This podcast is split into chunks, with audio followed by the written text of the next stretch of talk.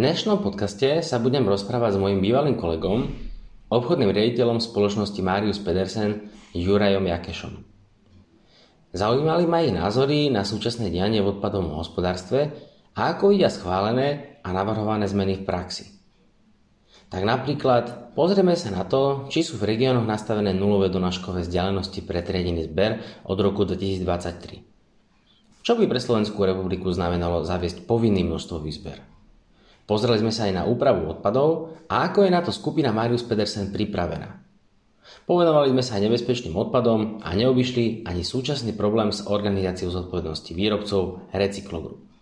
A práve Recyclogroup, teda OZVčka pre obaly, je téma, ktorá nás najviac zaujala za poslednú dobu.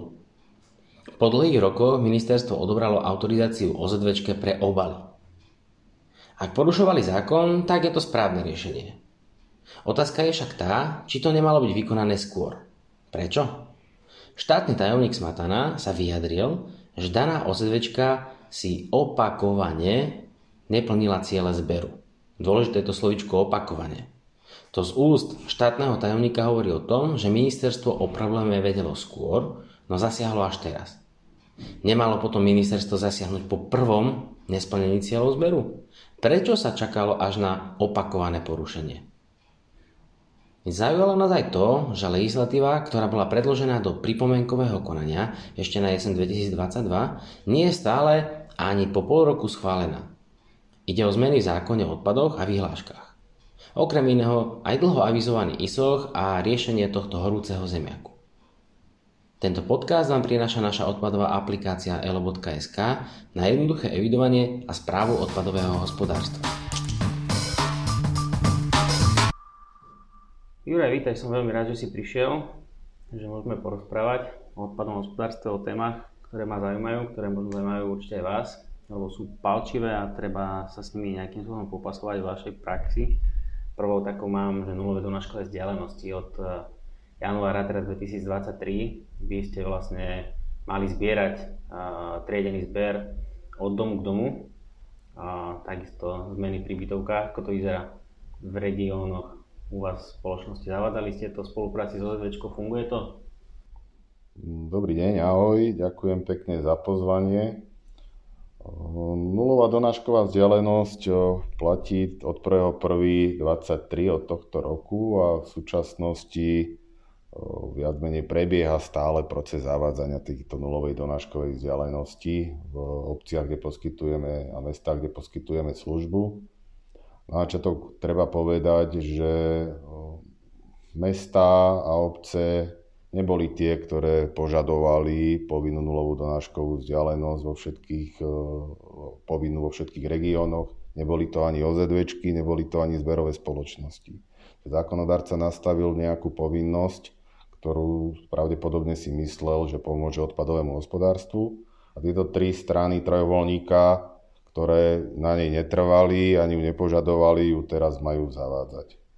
Ten rok 2022 bol komplikovaný z hľadiska ukrajinsko-ruskej vojny, z hľadiska vysokej inflácie, z toho vyplýva z hľadiska velikánskej volatility cien druhotných surovín, napnutých rozpočtov miest a obcí.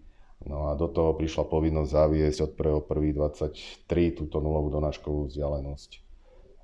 Nie je jednoduché ju zaviesť celoplošne, najmä na sídliskách sú obmedzenia kapacitné, priestorové, kde sa dajú umiestniť tieto nádoby, kde sa nedajú umiestniť nádoby, kde sa zaberajú nejaké parkovacie plochy, verejné zelene. Čiže treba to vždy s mestami premyslieť, aby, aby bolo možné umiestniť tieto, tieto nádoby a zahustiť tú infraštruktúru. Na druhej strane to evokuje alebo prináša trojizber, to znamená, že začínajú sa zberať spolu plastikový VKM, čo my sme ako spoločnosť nikdy takto nerobievali a nechceli robiť. Nemali sme ako najlepšie riešenie a aj najlacnejšie riešenie to, keď to vytriedi priamo občan u seba a nemusíme to dodatočne triediť na triediacich linkách nulová donášková vzdialenosť s tým, že treba chodiť od domu k domu. Samozrejme narastá uhlíková stopa, zvyšuje sa náklady na, na triedený zber ako taký a aby sa šetrili tieto dopravné náklady, tak sa dávajú tieto tri komodity spolu. Nedá sa v praxi realizovať, že by sa e, zberali zvlášť vkm a zvlášť kovy v rodinných domoch a zároveň sa plnil nejaký ten štandard zberu, lebo vtedy by nám vyšlo, že pre kovy prídeme raz za rok do, do nejakej, k nejakému domu a to aj k VKM-kam. No a mať rok e, vo vreci nejaký tetrapak alebo obal od mlieka je asi ťažko predstaviteľné. Čiže všetko sa to dáva dokopy a tým nám samozrejme vzrastajú potom náklady na triedenie plastov alebo teda triedenie tejto trojkomodity. No a teraz... E, predpokladá, že tým sa viac vytriedí, keď to bude mať e, človek priamo pod nosom, že bude ho to nejako motivovať, aby viacej začal triediť. Uvidíme, či tá nulová donáška prinesie zlepšenie týchto čísel. Dá sa to očakávať, že to zvýšené pohodlie obyvateľstva spôsobí, že teda bude viacej odpadov v triedených zložkách a menej v tej čiernej nádobe. Dobre, a z pohľadu e, zberovej spoločnosti, tak to musíte mať zaplatené od OZVček, ako to prebieha, funguje. Je tam spolupráca? Sú si toho vedomí, že vlastne to treba zafinancovať? Sú si toho vedomí, ale naráža sa práve na ten náročný rok 22, kde výrobcovia, dovozcovia majú častokrát existenčné problémy. A z tohto pohľadu tie odpady väčšinou bývajú na tom poslednom mieste, čiže tie firmy potrebujú prežiť, potrebujú sa zachrániť na tom trhu a odpady niekedy nie sú prioritou. Čiže rozumiem aj OZVčkám, že majú náročnejšiu pozíciu získavať tieto financie, aby odfinancovali aj doterajší systém, nie je to ešte nulovú donáškovú vzdialenosť. Mm. Zálohovanie PET ktoré prišlo pred rokom, alebo už dvomi, a, a plechoviek samozrejme postavilo ten triedený zber e, do horších čísel, keďže sa vytrhlo to hrozienko, ktoré vedelo e, finančne pomôcť tomu triedenému zberu, tak e, a už je mimo tých triediacich hál, tak postavilo to všetky triediace haly do nenajlepšej finančnej situácie. A to je druhý fenomén, ktorý vplýva na to, že to, nakladanie s najmä plastmi, plastami alebo obalmi z plastov narastá mm. z roka na rok. Plus uh, definovala sa vo vyhláške alebo v legislatíve povinnosť triediť do 7 kategórií, čiže tie všetky triediace haly musia takýmto spôsobom uh, poctivo triediť, tak jak, tak jak je požiadavka. Mm. Čiže ten triedený zber nie je v dobrej kondícii, treba povedať, a nie všetky OZV aj rovnako pristupujú k tej svojej povinnosti. Sú väčšie, zodpovednejšie OZVčky, ktoré s tou nulovou donáškovou vzdialenosťou sa viacej pasujú a sú niektoré menšie, ktoré až taký veľký dôraz tej nulovej donáškovej vzdialenosti v súčasnosti neprikladajú. Čiže Čiže také nejaké rozhodnutie od stola z ministerstva, ktoré to tak naorientovalo všetkým obciam, ktoré s tým majú samozrejme priestorový problém. No a ďalšie takéto opatrenie sa možno raz dostane do zákona. Ministerstvo tiež takto navrhlo taký povinný množstvový zber zmesového komunálneho odpadu pre obce a mesta od roku 2025 pre individuálnu bytovú stavu, od 30. roku aj pre bytovky. Pomohlo by to? Ako, ako to vidíte? Nemyslím si, že to je najšťastnejšie rozhodnutie alebo model. Je realizovateľný po praktickej stránke, ale je drahý a nie všade dáva zmysel zavádzať takýto model. Ono to ide pravdepodobne ruka v ruke s platbou súvisiacou s tým, koľko odpadu vytvorím čo by bol nejaký následný krok. Najprv by sa teda začalo vážiť, e, pasportizácie by sa spravili a potom by sa nastavovali poplatky v mestách a obciach pre občanov podľa množstva vyprodukovaného odpadu. Ale tá prax e, nie je taká jednoduchá, najmä v individuálnej alebo teda v komplexnej bytovej výstavbe, kde dva paneláky majú spolu jednu nádobu, tak je zložité aj pri poznaní hmotnosti identifikovať, že kto tam prislúcha k tejto nádobe a nastaviť poplatky s tým súvisiace. Mhm. Tie systémy čipové nie sú 100%. Občas niečo zlia, môže byť poškodený čip, môže byť znečistenie nejakým spôsobom a vtedy môžu chýbať pár percent údajov a môžu do, môže dochádzať k úmyselným poškodeniam a vtedy ťažko aj to samotné mesto sa dostane k exaktnej štatistike, aby vedelo z toho vyrubovať poplatky. Čiže ako informácia pre podporu triedenia je to dobré, ale spájať to s poplatkami pravdepodobne nebude také jednoduché, jak možno sú niektoré predstavy. Hej, ale množstvý zber nemusí byť len nie takýto technologický, že máme nejaké čipy na nádobách, ale mohol by to byť ten taký kvázi e, najjednoduchší, že vlastne človek si môže vybrať z veľkosti a nejakej frekvencie vývozu nádoby. Už aj to je forma množstvového zberu, ktorá vlastne ne, nepotrebuje nejakú technológiu, nejakú Áno, to už aj teraz funguje a niektoré mestá a obce takto majú nastavené, že si môže obyvateľ vybrať veľkosť nádoby, môže si vybrať e, frekvenciu vývozu a podľa toho má aj nastavený poplatok je to cez litre množstvo výzber. Ten množstvo výzber cez kilogramy má tiež e, svoje výhody, svoje nevýhody. E, čo vnímam ako problematické je tá povinnosť, že všetci a, a, a musia povinne. Mhm. Ja by som preferoval skorej dobrovoľnosť. Ak mesto alebo obec uzná, že má to pre ňoho prínos, tak si nastaví verejné obstarávanie a zmluvné vzťahy tak, aby množstový zber bol plnený. Ak eh, si myslí, že to je len eh, drahší spôsob nakladania s odpadmi a nie je to pre neho nevyhnutné, tie informácie, ktoré zozbiera, eh, s nimi ďalej nepracuje a nejak ich nevyužíva, tak tu môže zostať pri tom súčasnom systéme. A táto voľnosť pre mesta a obce je podľa mňa lepšia než povinný príkaz množstvového zberu, kde v niektorých regiónoch to len predraží nakladanie s odpadmi. Povinný príkaz bol aj povinné váhy v smeťarských autách, ktoré sa vlastne potom zmenili na tiež niečo nepovinné, respektíve dobrovoľné. Čiže tak by to malo byť, že nediktovať striktné podmienky napríklad obce a mestám, ale nechať im tú voľnosť, nech si to... Áno, presne takisto by to malo byť aj pri tých váhach.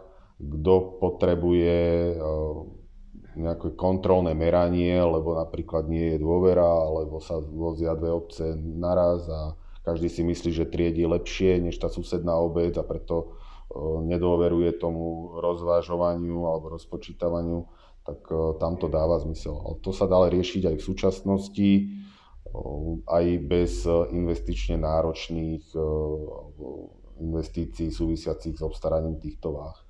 Tie váhy, či už na vyklápačoch alebo na nadstavbe, majú svoje technologické obmedzenia.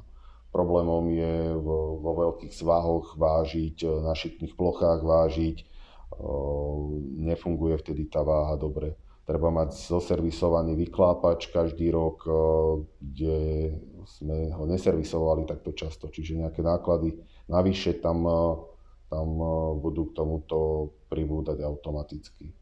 No a samozrejme, keď spočítam tisíc nádob a ich jednotlivé váhy na vyklápači a na konci sa odváži celé auto na skladke a tá váha je dôležitá pre fakturáciu, tak vždy tam budú drobné rozdiely, mhm. pretože každá váha má 2% odchylku už od svojho výrobcu danú, čiže pri 26 tonovom aute tak hovoríme o 500 kg plus minus, čo je ešte normálne meranie.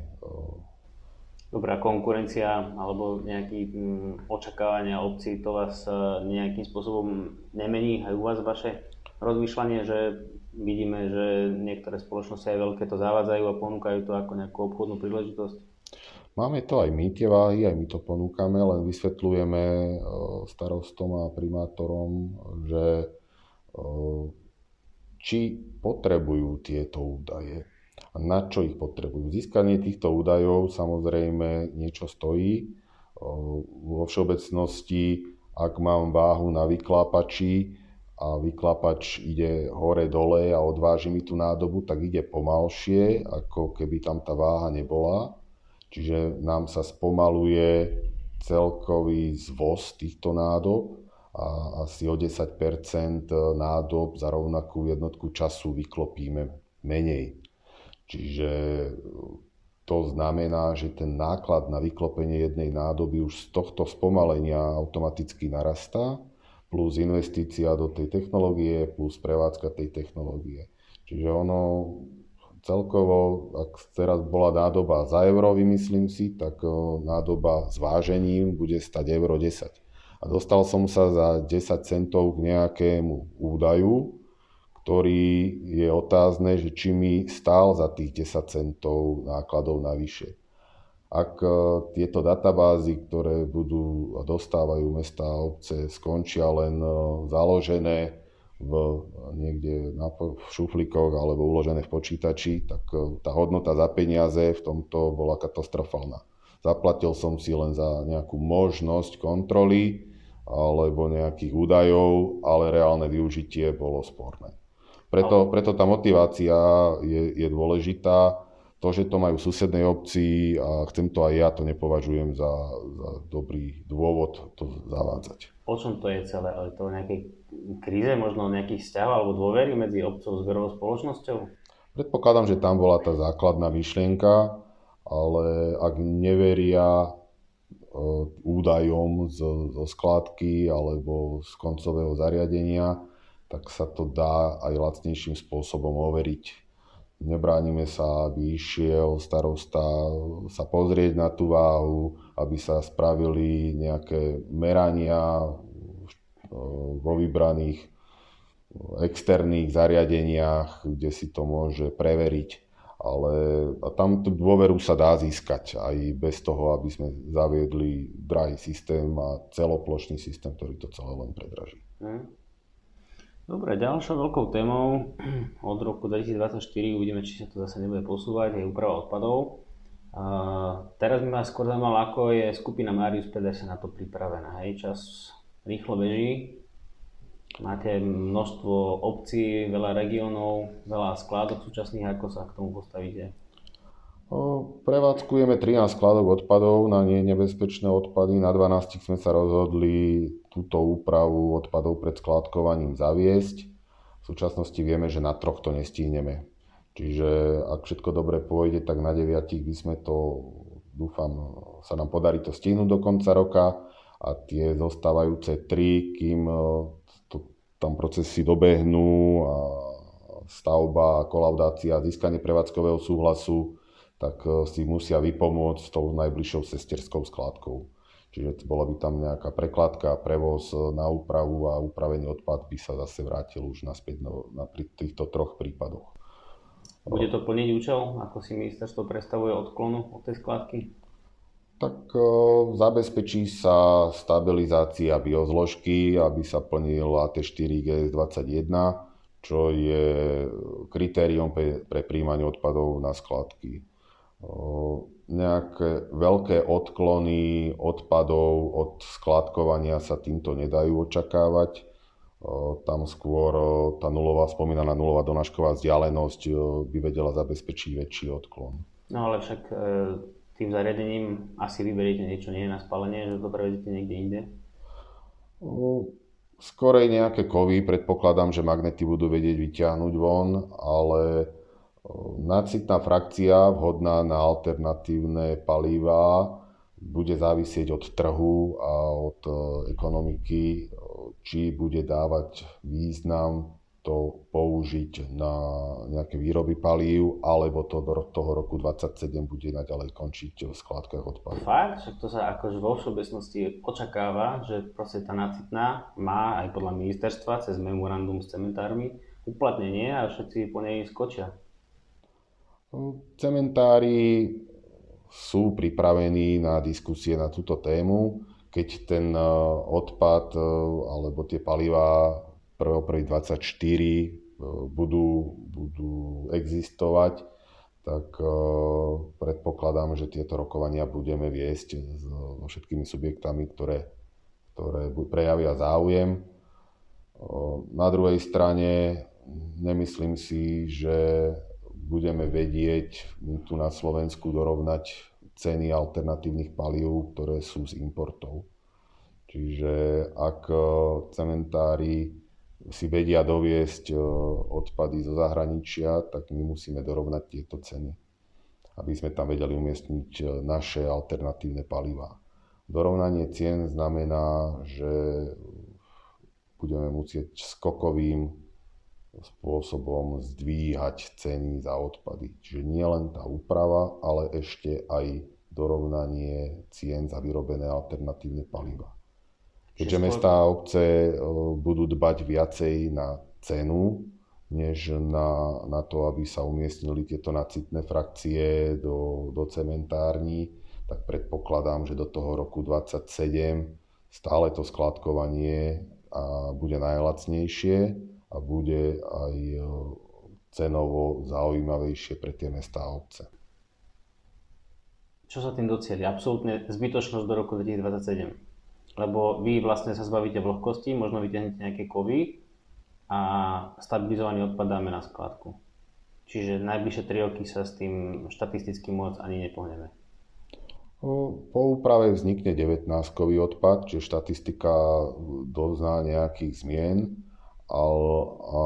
po stabilizácii tej biozložky, ktorá stratí čas hmotnosti, budú aj z tohto titulu nižšie tony a tá stabilizácia samotná zabezpečí to, že bude menej vznikať skládkových plynov, a, ktoré obsahujú metán na skládkach odpadov, lebo už ten bio, tá biočasť bude stabilizovaná. Čiže sú tam tieto benefity. Otázne je, či stoja za, to, za ten náklad súvisiaci s tou úpravou odpadov. My tu máme povinný zber kuchynských odpadov, zelených odpadov a jedlých tukov a olejov od 1.1.21. Čiže v tých obciach, kde sa toto zodpovedne deje, tak v tej čiernej nádobe tej biozložky by malo byť už podstatne menej a teda tá stabilizácia tej biočasti by mala byť o to jednoduchšia a,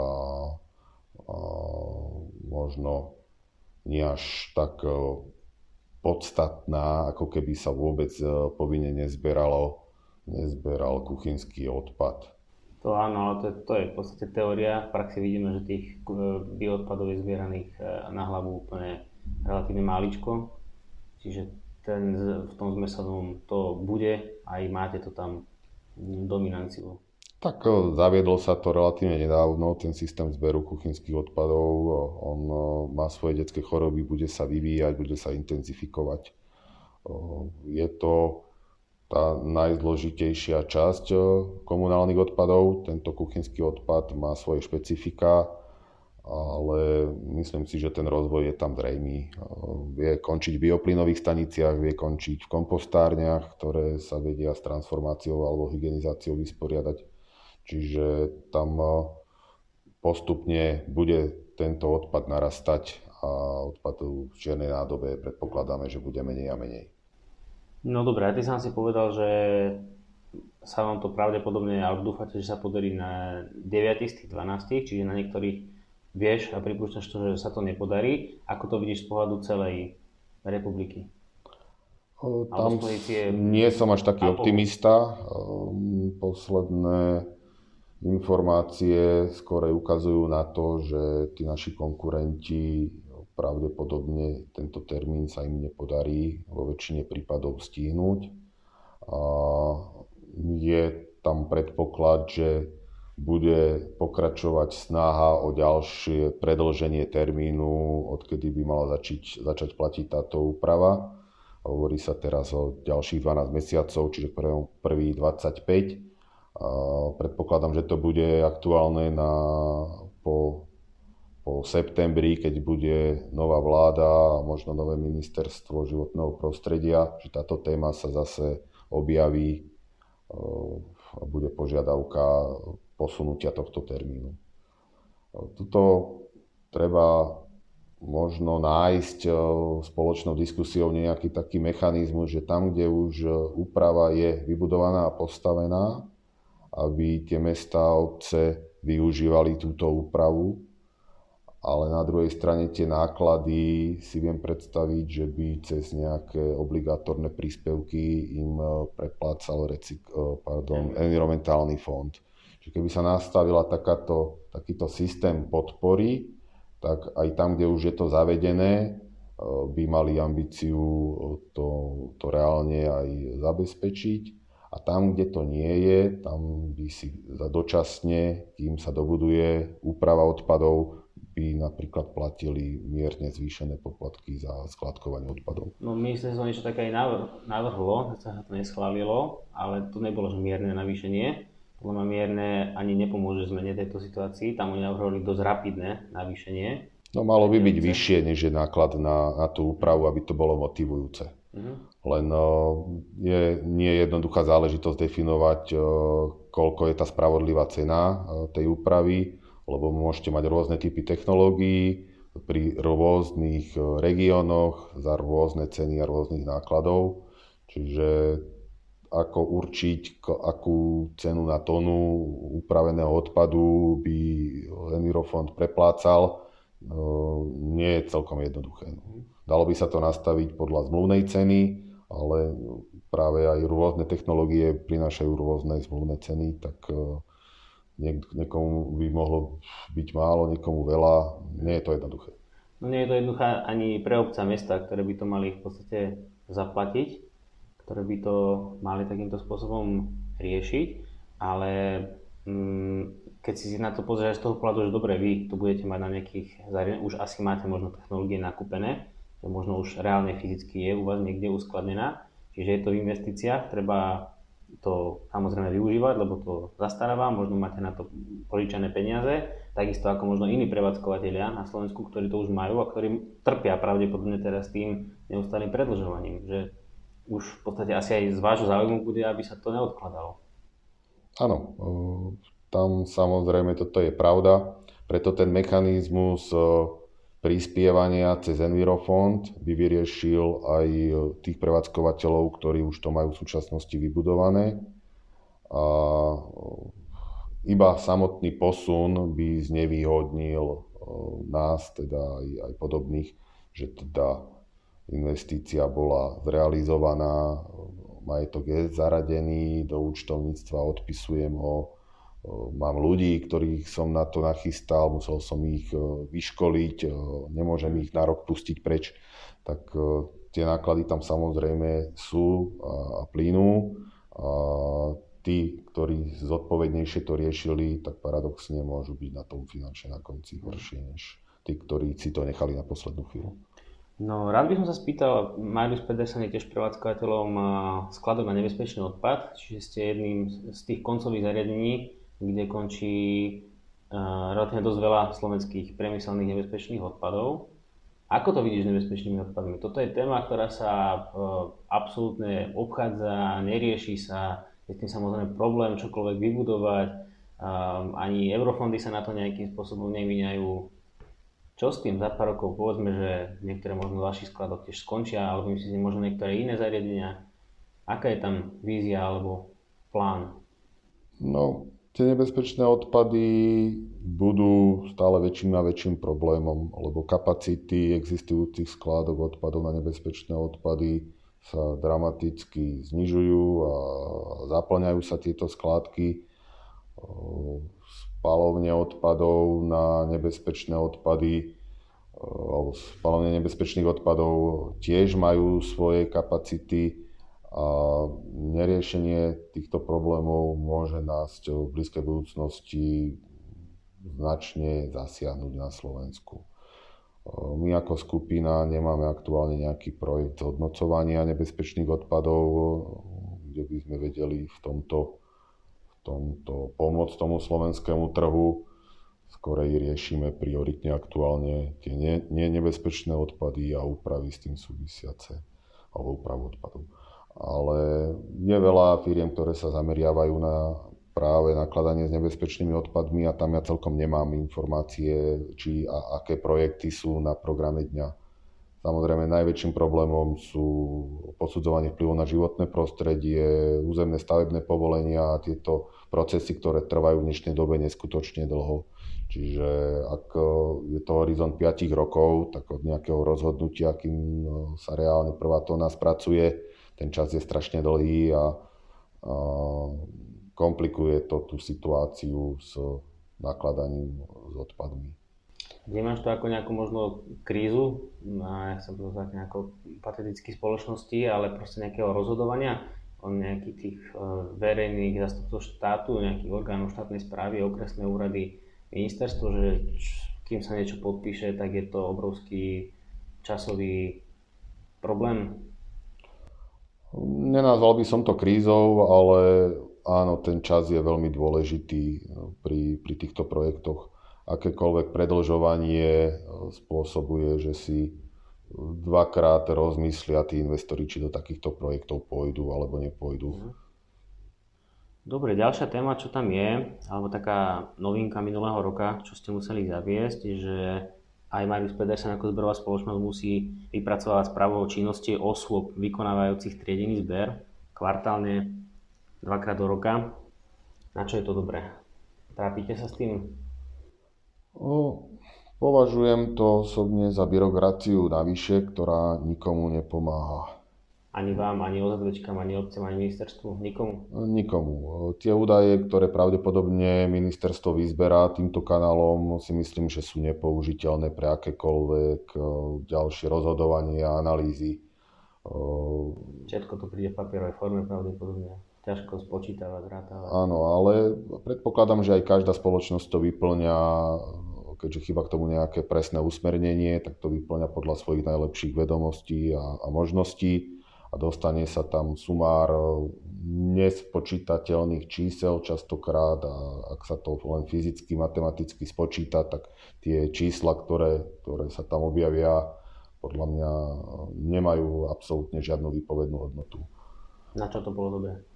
sa treba opýtať ministerstva, ak potreboval Inštitút environmentálnej politiky nejaké dáta, tak boli aj iné spôsoby, ak sa k ním dostať. Nikdy sme sa nebránili nejakým konzultáciám, ale takto pracne získavať e, informácie od všetkých od z trhu a na konci dňa tie informácie sú nepoužiteľné. Vnímam to za zbytočnú záležitosť. Osobne by som to navrhoval zrušiť pri najbližšom možnom termíne. Aj IEP keď, keď by chceli robiť nejaké analýzy, tak potrebujú nejaké normálne dáta. Oni nebudú proste prepisovať tabulky z Wordu, e, z Excelu, z papieru do nejakých e, použiteľných formátov, z ktorých by oni potom vedeli niečo analyzovať, lebo to nemá, jak si povedal, tú rovnakú štruktúru a tak ďalej. Čiže alebo inak sa spýtam, bola to zase nejaká možno kríza medzi OZV a zberovou spoločnosťou? Nemyslím si, že medzi OZV a zberovou spoločnosťou skorej e, niektorí výrobcovia, dovozcovia nemali dôveru, že či ten ich zmluvný vzťah z OZV je vyrovnaný a či tie ceny sú spravodlivé a správne, tak pravdepodobne odtiaľ bola nejaká prvotná myšlienka, ale na druhej strane OZVčky sú organizácie zodpovednosti výrobcov, čiže sú to ich servisné spoločnosti, ktoré majú pre nich zabezpečiť tieto tieto služby vyplývajúce z legislatívy odpadového hospodárstva, že môžu si založiť vlastnú OZV, ak s tým nesúhlasia, môžu byť ako individualisti, ak si myslia, že to vedia robiť správne, alebo môžu hľadať partnerov z existujúcich OZV. Čiže ten trh vygeneruje nejaké tie ceny, ktoré následne OZVčky ponúkajú svojim klientom vo svojich cenníkoch. A ak tam nie je dôvera, tak uh, môžu si to robiť ako individualisti sami, ak to vedia zabezpečiť ale zbytočná byrokracia sa nám objavila v legislatíve a všetkých to len zaťažuje. Ja toto inak tiež považujem za asi byrokratický čin minulého roka, ak nie možno celej vlády, a, ktorá pomaličky dosluhuje. Vieš dať nejaké vysvedčenie tejto súčasnej vláde? Chcel by si ohodnotiť nejakou známkou? Tak asi bez nejakých čísel, ale dal by som možno príklady e, toho, kde to bolo nezvládnuté. To je spomínaný ISOch, ktorý sa nám tu posúva z roka na rok a tam nie je ani moc čo známkovať. Na druhej strane aktuálne ministerstvo malo snahu zmeniť e, ten systém nakladania s odpadmi, ktorý tu doteraz e, roky, rokuce fungoval za čo sa im dá dať nejaký kredit. Kredit sa nedá dať za tú formu a za tú možno, možno nie najlepšiu komunikáciu, kde si viem predstaviť, že dali by sa niektoré dobré myšlienky nastaviť lepšie a, a bez nejakých zbytočných chýb. Dobre, daj mi nejaký hudobný typ, čo počúvaš. Keď som sem išiel autom, tak som mal pustenú, pusteného Vlasta Rédla, čo je moravský pesničkár z Radišťa, ktorého ja mám veľmi rád. A od neho možno taká pesnička Bože môj, keď si pustíš, tak uh, uvidíš, či sa ti páči alebo nie. Uh-huh. Je to taká zmes uh, folklóru v modernom prevedení s rokovými uh, nejakými vylepšeniami, čiže celku spevavá záležitosť. Bože môj, čo zase v zákone uvidíme najbližšie? Dobre, sa dalo ešte... pekne premostiť. No. Ešte ti dám typovačku. Súvisí to s tiež organizáciou odpovednosti výrobcov, konkrétne Recyclo Group, ktorá nedávno a, je, bola aj odobratá autorizácia z Ministerstva životného prostredia. A, vieš, aký bol poľnohospodársky podiel tejto OZVčky? okolo 1% ja by som typol, ale neviem, či mám dobrý údaj. Uh, neviem ani ja, uh, lebo sa to nezverejňuje. Nie je to oficiálny údaj, čiže treba sa v tom pracne hrabať. Uh, podľa výročných správ, ktoré zverejňujú na internete a podľa celkového množstva obalov, ktoré boli uvedené na to Slovenskej republike, tak tam vychádza 2%. Čiže ospravedlňujem sa OZV Recyklu Group, ak to nie je správne vypočtené, ale takto to vychádza. A vieš, koľko fakturovali priemerne za jednu tonu obalov a neobalov svojim klientom? Výrobcom. To, čo mali v ceníku, alebo to, čo fakturovali? Nie, no, priemerne, lebo z ceníku majú pravdepodobne za sklo inú cenu ako za plasty, ale priemerku, ktorá... Nemám túto informáciu, tak si typnem 250. Nie, to je strašne veľa. Čiže podľa toho, čo tam majú zverejnené za štvrtý kvartál 2022, to bolo 98,5 tón, e, eur na tónu. Čiže to je tá priemerka, čo fakturovali svojim klientom. Hej, čiže tá, za plasty samozrejme asi viacej ako za sklo alebo za papier, ale tá priemerka nejako tak to vychádza na jednu tónu. To závisí od štruktúry tých komodít. Samozrejme, keď e, je veľa papierníkov a sklárov, tak to nemusí byť až taká katastrofa. Keď je tam veľa podielu plastov, tak samozrejme za to sa nedá robiť triedený zber. Áno, recykliku bol pravdepodobne špecialista na sklo, lebo až 75% za ten štvrtý kvartál vykázali ich výrobcovia práve sklenené obaly. Čiže uh, to sklo tam hrá absolútnu väčšinu. No, čo hovoríte na Recykloru? Mali ste s nimi zmluvu? Spolupracovali ste s nimi? Čo vám to urobí? Máme tam e, nemalú pohľadávku, asi v štyroch obciach e, sme poskytovali služby. E, trošku som skeptický, či tam vôbec nejaký peniaz sa nám podarí vymôcť. Jedna stránka mince, druhá je ako ďalej s tými ich klientami a s ich obcami po odobratí autorizácie. Tu mám informácie, že prebehne 2. mája nejaké losovanie, čiže pravdepodobne, ktorá OZV získa tých ich klientov doterajších, tak tá bude mať ambíciu si dolosovať tieto voľné obce v súčasnosti. Je Ten systém triedeného zberu je nešťastne nastavený z môjho pohľadu, že sa každoročne vyrovnáva na strane obcí. Že my každý rok e, riešime vypovede e, pre mesta a obce zo strany OZVčiek a zase nové zazmluvnenie. Mhm. A je to veľmi pracné, je to stresujúce pre tých e, starostov a primátorov, lebo nevie, či vôbec niekto bude mu financovať triedený zber budúci rok alebo pôjde do losovania, či si ho vôbec niekto vylosuje. To vyrovnávanie ja by som preferoval, keby bolo na strane spomínaných výrobcov a dovozcov.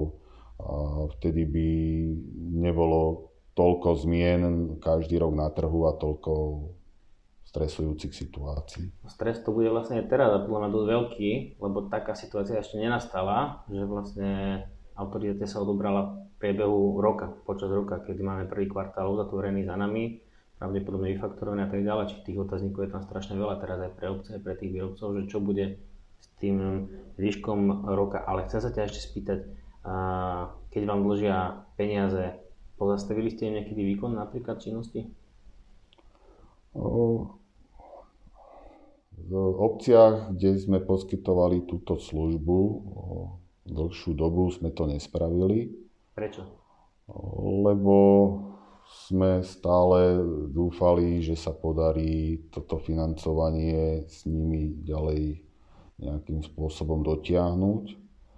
A predsa len v obciach, ktoré boli prižrebované teraz po januári 23 sme prestali poskytovať, alebo ani nezačali poskytovať službu, keďže sme sa nevedeli dohodnúť na iných zmluvných podmienkach, kde sme požadovali od, zo strany OZVčky bankovú záruku alebo platbu vopred. Mhm. Čiže tam sme sa nedohodli na zmluve, na zmluve v takomto znení a tam sme teda od toho triedeného zberu ustúpili a a informovali sme obce, že teda odstupujeme od zmluvy alebo vypovedávajú sa zmluvy a nebudeme ďalej poskytovať túto službu pre, pre dané obce. Prečo je tak, že to neviem, neseknete niekedy a poviete, že dosť? Dá sa to spraviť. Na druhú stranu je to asi posledná možnosť, keď už nebudeme vedieť, ako ďalej. Ja dúfam, že to odobratie autorizácie bude takým precedensom preto, aby sa tieto situácie do budúcnosti neopakovali. Je základnou povinnosťou OZB financovať triedený zber.